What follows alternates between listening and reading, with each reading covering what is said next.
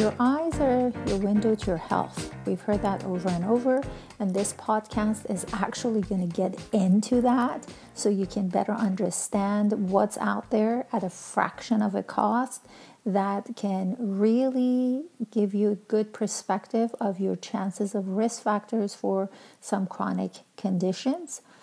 Also, this episode will explore some of the factors that are assessed in blood workup with the uh, beginning of the year around the corner.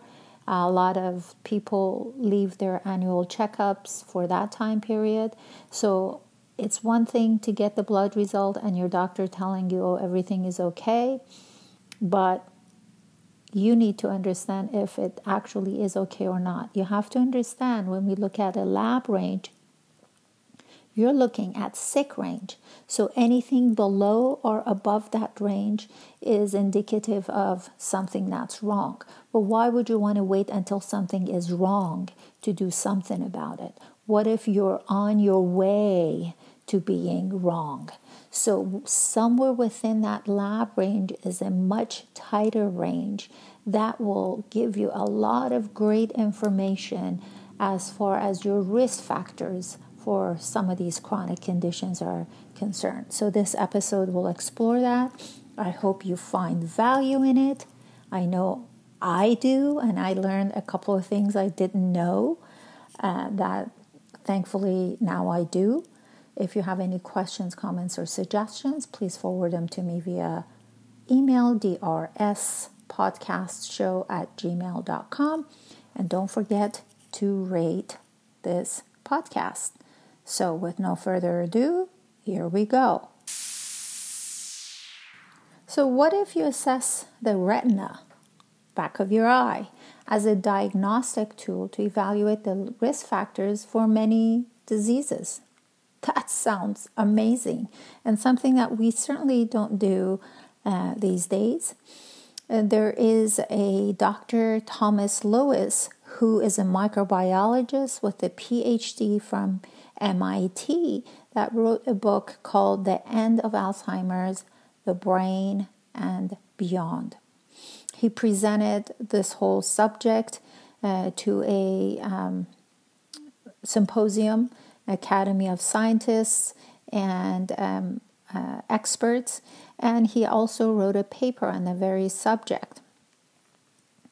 He talked about eye brain connection so he said that glaucoma, which you know is something that gets assessed when you go to your optometrist, they measure the pressure inside the eye. So glaucoma is Alzheimer's disease of the eye, and Alzheimer's is the glaucoma of the brain. That's how he put it. And there, then there is cataracts that are considered a manifestation of your innate immune response against both acute and chronic infection. So, while we look at cataracts as okay, someone's getting old and their eyes just not, the lens is impacted, Dr. Lewis looks at it, especially in early cataracts, as a telltale sign of. Uh, um, basically longevity.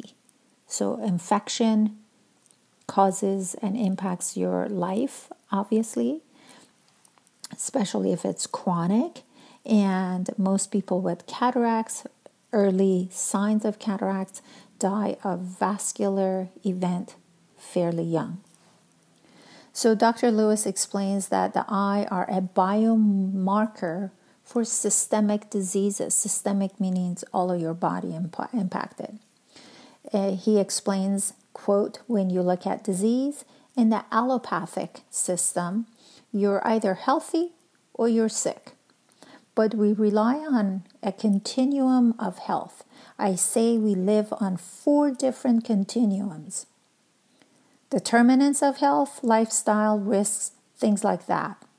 For, for physiological health, we measure blood, stool, and urine. For pathology, which is largely ignored, we do ultrasound, MRI, CT scans that assess tissue damage. The eye happens to be particularly good at that because the eye is transparent and the methodology used to measure the eye is low cost and non invasive, but highly precise and accurate. He goes on to say, for example, optical coherence tomography, OCT, is much more precise at looking at microvessels, capillaries, compared to MRI because the wavelength of light they use to create the interference is much shorter wavelength. In other words, it gives much more detail than an MRI. Quote closed. So, OCT or optical coherence tomography is a type of tomography that uses safe, non ionizing light, uh, light waves. It's about $50 and certainly an inexpensive diagnostic tool to tell what's going on in your body. It can be done by your local optometrist when you go see your optometrist, more than likely. Because the eye is transparent, OCT allows you to see all the microvessels and whatever is happening in the vasculature in your eye, and therefore it's also happening in the rest of your body because the carotid is the most vascular tissue in your entire body. Dr. Lewis explains whereas the brain uses 10 times more oxygen than most tissue on a per mass basis, the retina, which is constantly converting photons to electrons, uses even more oxygen on a per mass basis. If you're vulnerable, the eye is potentially a canary for that vulnerability. That's why we use the test.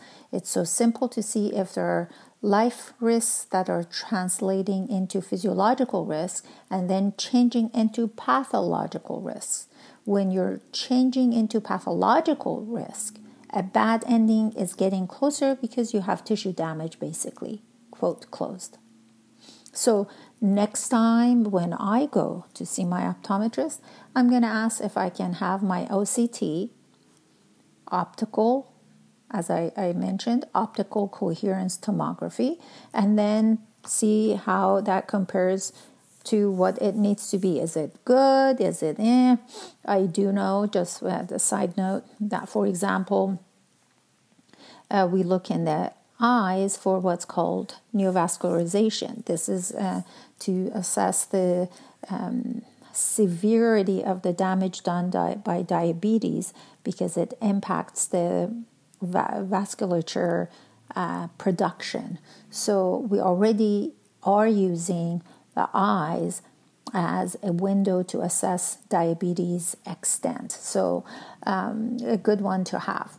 Now, they're comparing or with covid being around it just seems like that's the sun of our life it's like everything revolves around that so when it comes to this OCT and COVID and all these other things that all these biomarkers and all these um, factors that we assess in a normal blood workup, what's the correlation with that? At this juncture, like I said, it seems like most people are concerned about COVID, but in this episode, I'm going to go over some of the correlations between your blood factor, blood uh, uh, factors that are in the report COVID and other chronic diseases. You have to understand, as popular or unpopular as it is, how strong your immune system is is a determining factor as to how well your body is going to defend itself against whatever is out there, COVID or not. With COVID 19, we already know that ferritin and erythrocyte sedimentation rate. Erythrocyte sedimentation rate is signified as SED on your blood workup. So is ferritin. Ferritin is not necessarily a test that your normal standard annual blood workup is. So, my suggestion is when you're getting the order to get the blood workup done this coming year, or if you're due for one already, make sure ferritin is included. SED or uh, erythrocyte sedimentation rate, even though it's not ESR, it's SED, uh, is uh, also not a common thing that is asked. So ask your doctor to make sure SCD is done. So with COVID 19, we know that ferritin and SCD are high. With retina and OCT, they're measuring how full the vessel is towards these markers that create this cytokine storm, which you've heard high inflammation and kill people and try to modulate that, according to Dr. Lewis. So, OCT it looks for how strong and how well the blood vessels are, and erythrocyte sedimentation rate, ferritin are high in COVID 19, so it's a matter of what's going on, what's the correlation here. He goes on to say uh, with Z-Pak, they treat Z-Pak for COVID 19 not because Z-Pak treats COVID 19 and cures it or gets rid of it. What it does is it treats bacterial infection. But we all have a subclinical bacterial infectious burden. And that burden is taking up immune system bandwidth, which makes you less able to fight something as viral as COVID 19. That's why Z-Pak works. You see, we in a normal body, we have what's called normal flora. Normal flora is a bacteria that resides in your intestine. It has a huge role in your producing probiotics, which basically helps you with immunity. We already have that. Under normal, healthy conditions, we also have cancerous activities. This is just a side note. So, every single one of us at some juncture you can you can think of it as you have cancer. The person that has actually cancer is when those cancerous activities are out of norm. They're overproducing. So it's off balance. The homeostasis is off. So Dr. Lewis explains that the reason COVID, uh, when people have COVID, Z-Pak is used is because Z-Pak addresses bacterial infection. And since we have some degree of bacterial infection, um, basically that in us uh, under normal conditions, this Z-Pak will deal with that. So the energy of your white blood cells and your immune system is used to fight COVID instead. Dr. Lewis goes on to explain our immune response is innate and adaptive. It's about being able to more accurately measure your immune compromised status. And almost everything we measure is reversible through very simple processes supplementation, lifestyle activities, treating the infection, treating the pre existing virus. So, let's understand cytokines. We talked about cytokines. Cytokines are not your enemies, cytokines are essentially very short lived signaling proteins that have regulatory properties. So they can be beneficial or detrimental. In other words, it could be pro inflammatory, cause inflammation, or anti inflammatory, remove inflammation. It all depends on what's going on. It's not so much that cytokines are bad, they're absolutely necessary, or you'd be dead in a few heartbeats without them. But when they get out of control, they can kill you, and that's what cytokine storm we hear about with COVID 19 is. The reason vitamin D is recommended is because vitamin D works to abort most cytokine storms through its modulation of the immune response and the reason why it actually works. So it's all about homeostasis. Disease happens when homeostasis is gone. So for you to uh, you don't need to become none of us i'm not a, a, a, an immunologist by any means in fact that was probably my least favorite course in college but you have to understand some very basic function. I'm just amazed at how people repeat what they hear without really understanding it. Like people hear cholesterol is bad, not understanding that actually cholesterol is perfect for you. What's bad is the imbalance in your HDL LDL. So instead of trying to take some medication to balance it and thinking your problem solved, perhaps take the medication or um, a substitute for that, uh, the natural way to balance it while you're looking into to see what's going on. So I want to I want you to start thinking in those terms, not thinking that something that happens in your body naturally is just like your enemy. It's a response to something else. What is that something else that's causing your body to lose its balance? That should be your agenda. So we look at things like uh, sediment, uh, erythrocyte sedimentation rate. We look at C reactive protein, for example, with cholesterol. There are other markers that show inflammation, but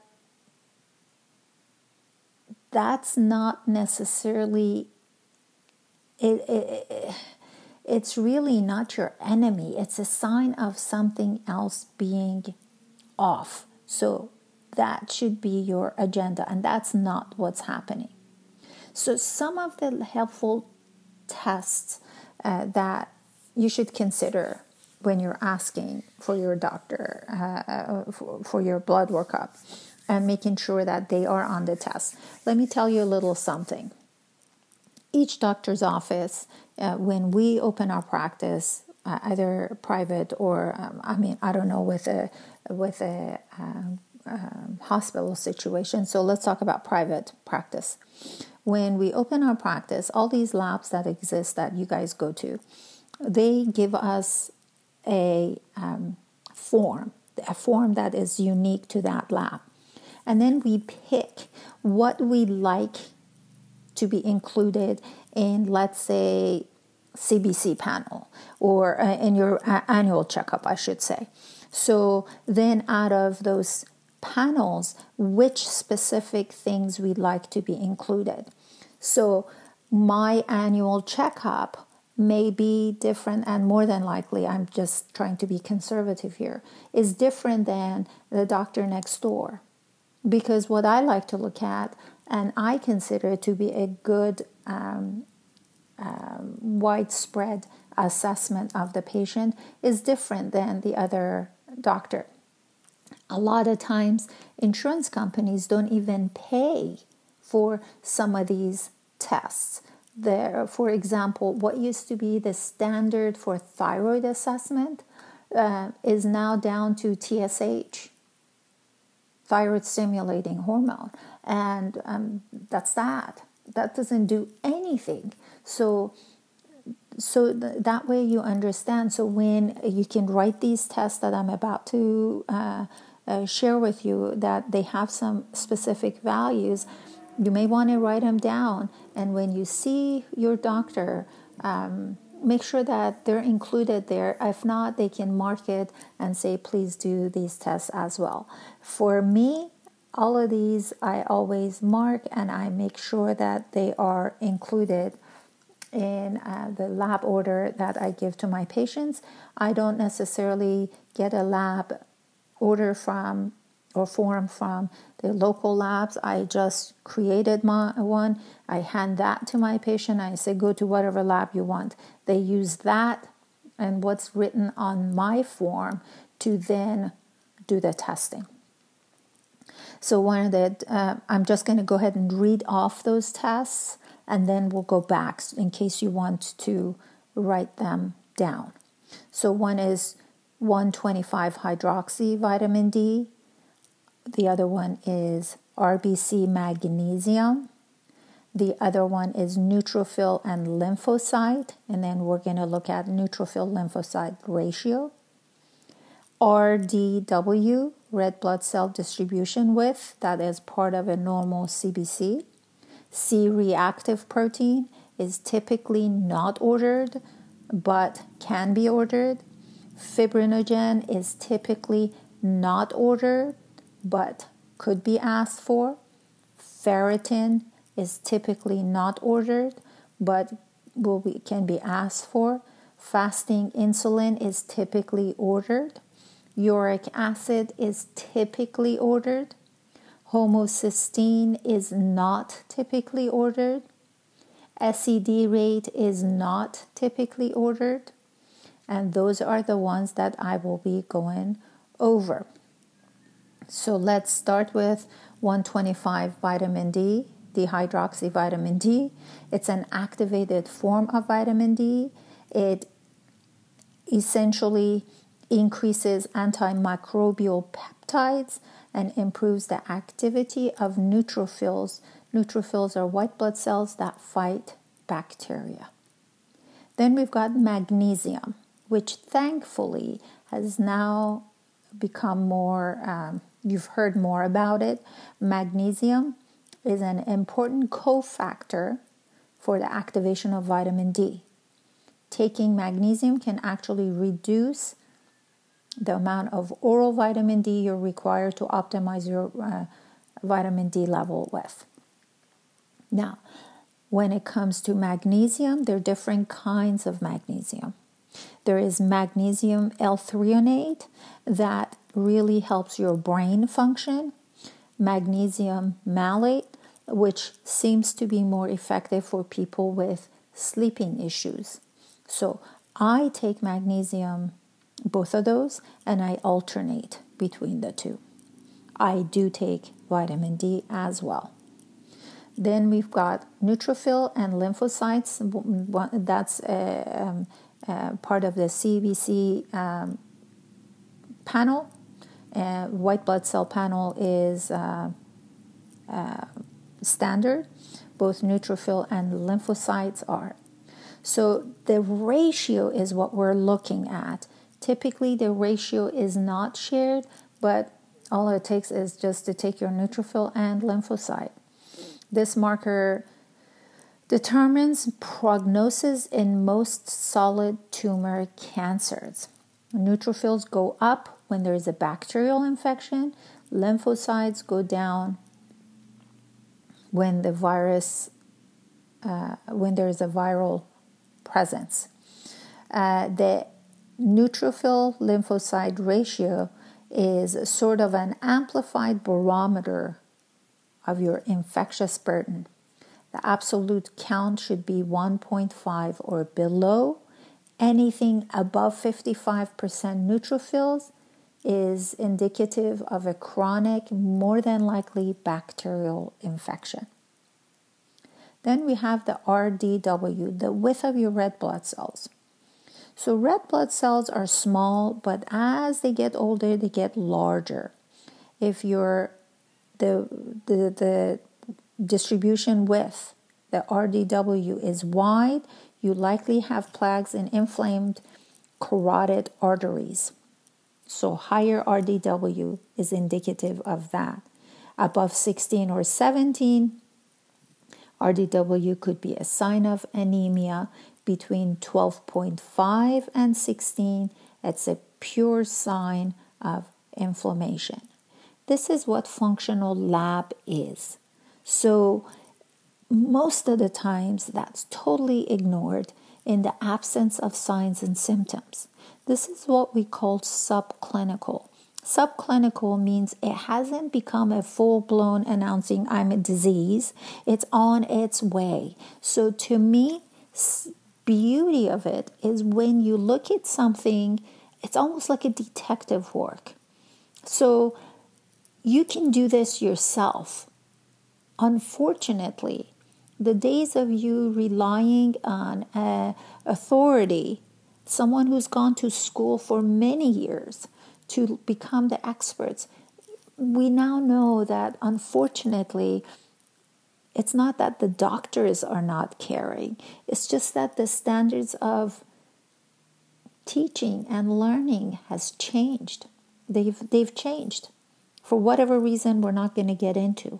So you need to be more proactive. That's what it boils down to. I'm sorry, I wish I could make it easier and I had a better answer, but I don't. So just just become more experts in it. So, above 16 or 17 is a sign of anemia. Between 12.5 and 16 for RDW, it's a pure sign of inflammation.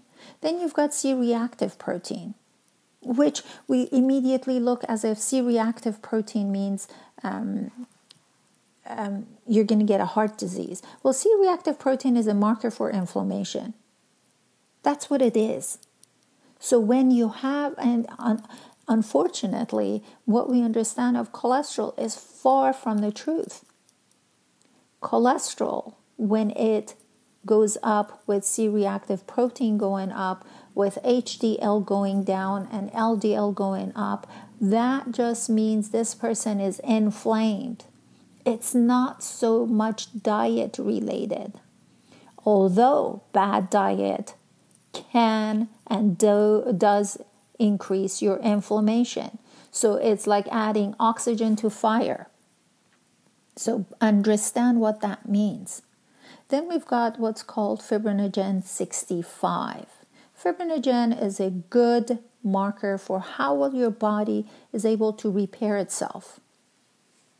If it's between 150 to 285, your recovery is meeting your wear and tear, allowing you to properly heal and recover. So between 150 and 285 is fine. When it goes above 285, you're probably deteriorating much faster than repairing yourself. Fibrinogen is also a clotting factor marker. So in COVID 19 and sepsis, inflammation is basically on the inside. High fibrinogen is indicative of, of cytokine storm. Pre cytokine storm levels are also indicative of several chronic diseases, including heart attack and cancer. So, 150 to 85 is what it should be. Above 285, you've got issues. Ferritin, ferritin, I always order ferritin because a lot of times when people have low energy and their iron level is low, they automatically, uh, other doctors, medical doctors, put the person on iron. But not every anemia, not every anemia is iron deficiency anemia. So your ferritin has to be there to give, give a better picture. Ferritin is a transport, iron transport protein that becomes elevated in COVID 19 and other serious illnesses. So, if your iron is low, your ferritin is low, you need to take iron. If your iron is low, your ferritin is normal, you are a B12 deficient anemia, uh, anemic. Iron catalyzes growth of bacterial pathogens. Really important. When your blood cells are under attack by a pathogen, your body responds by hiding the iron from the antigen, which is the infection, in the ferritin protein.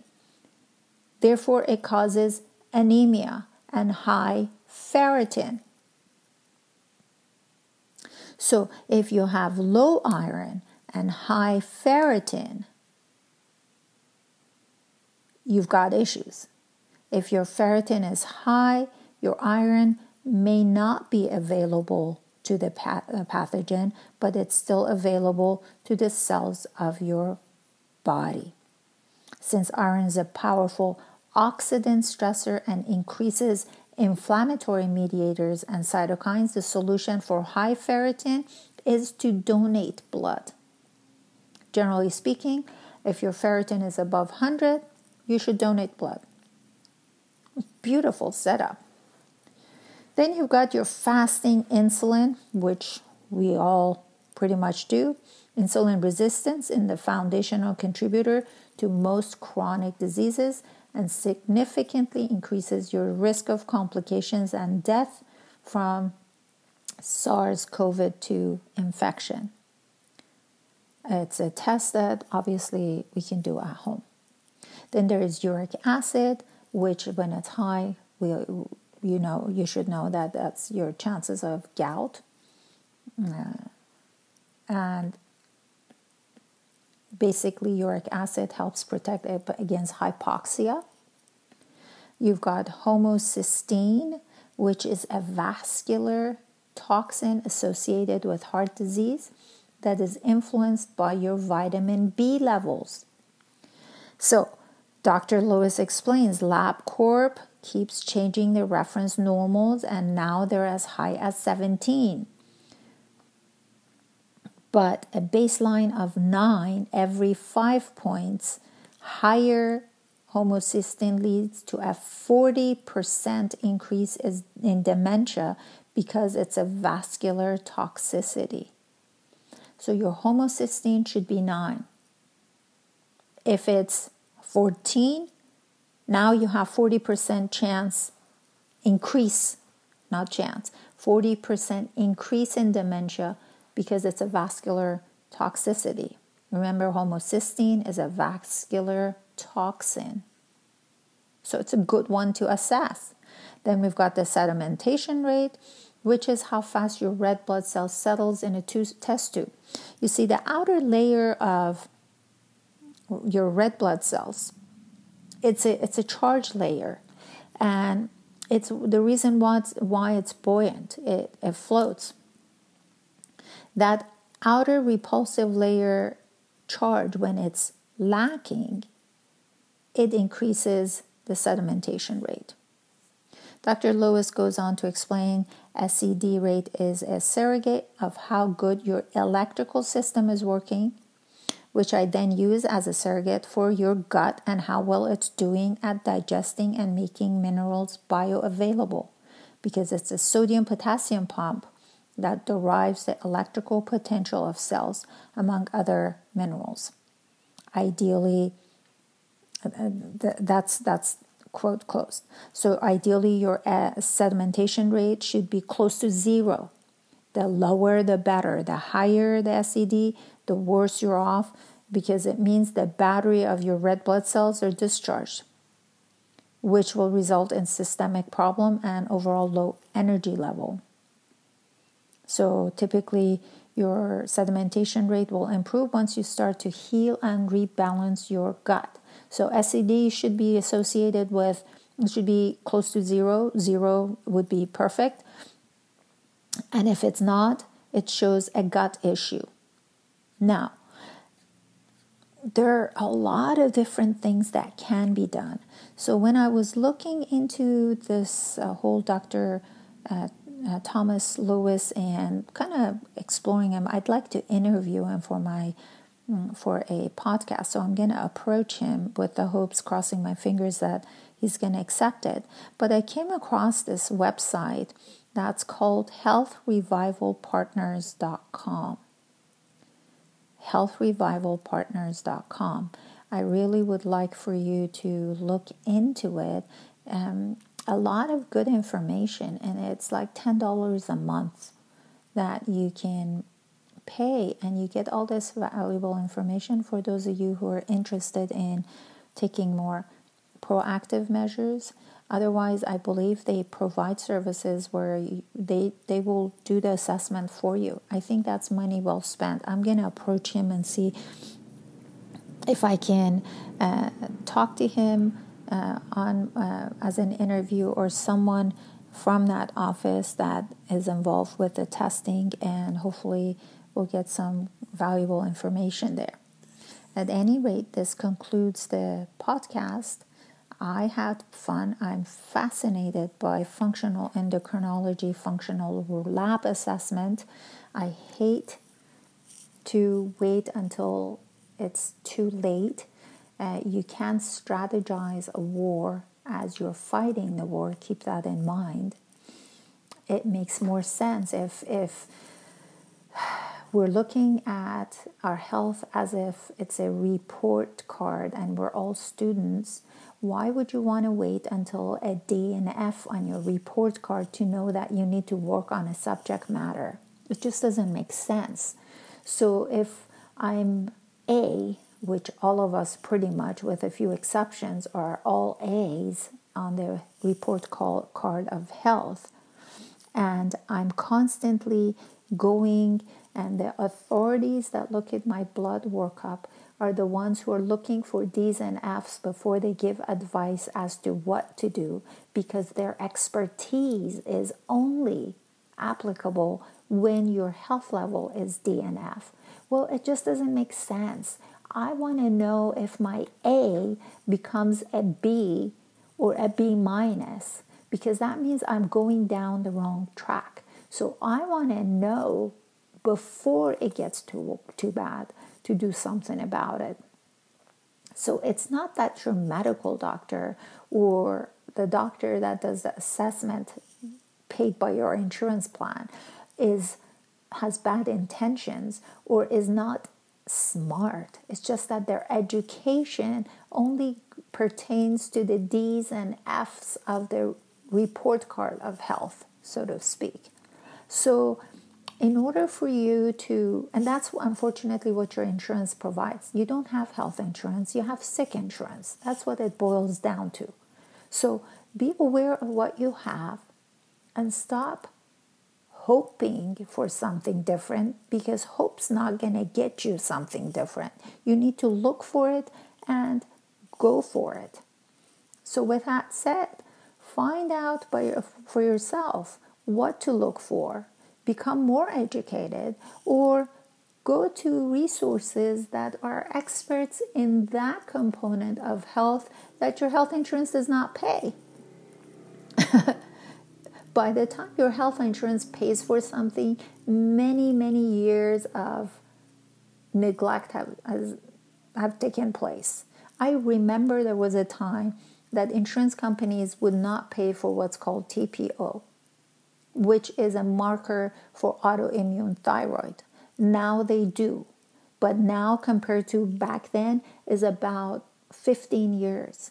15 years of mistreatment is a long time and a lot of irreversible damage. So keep that in mind. Invest in the real thing.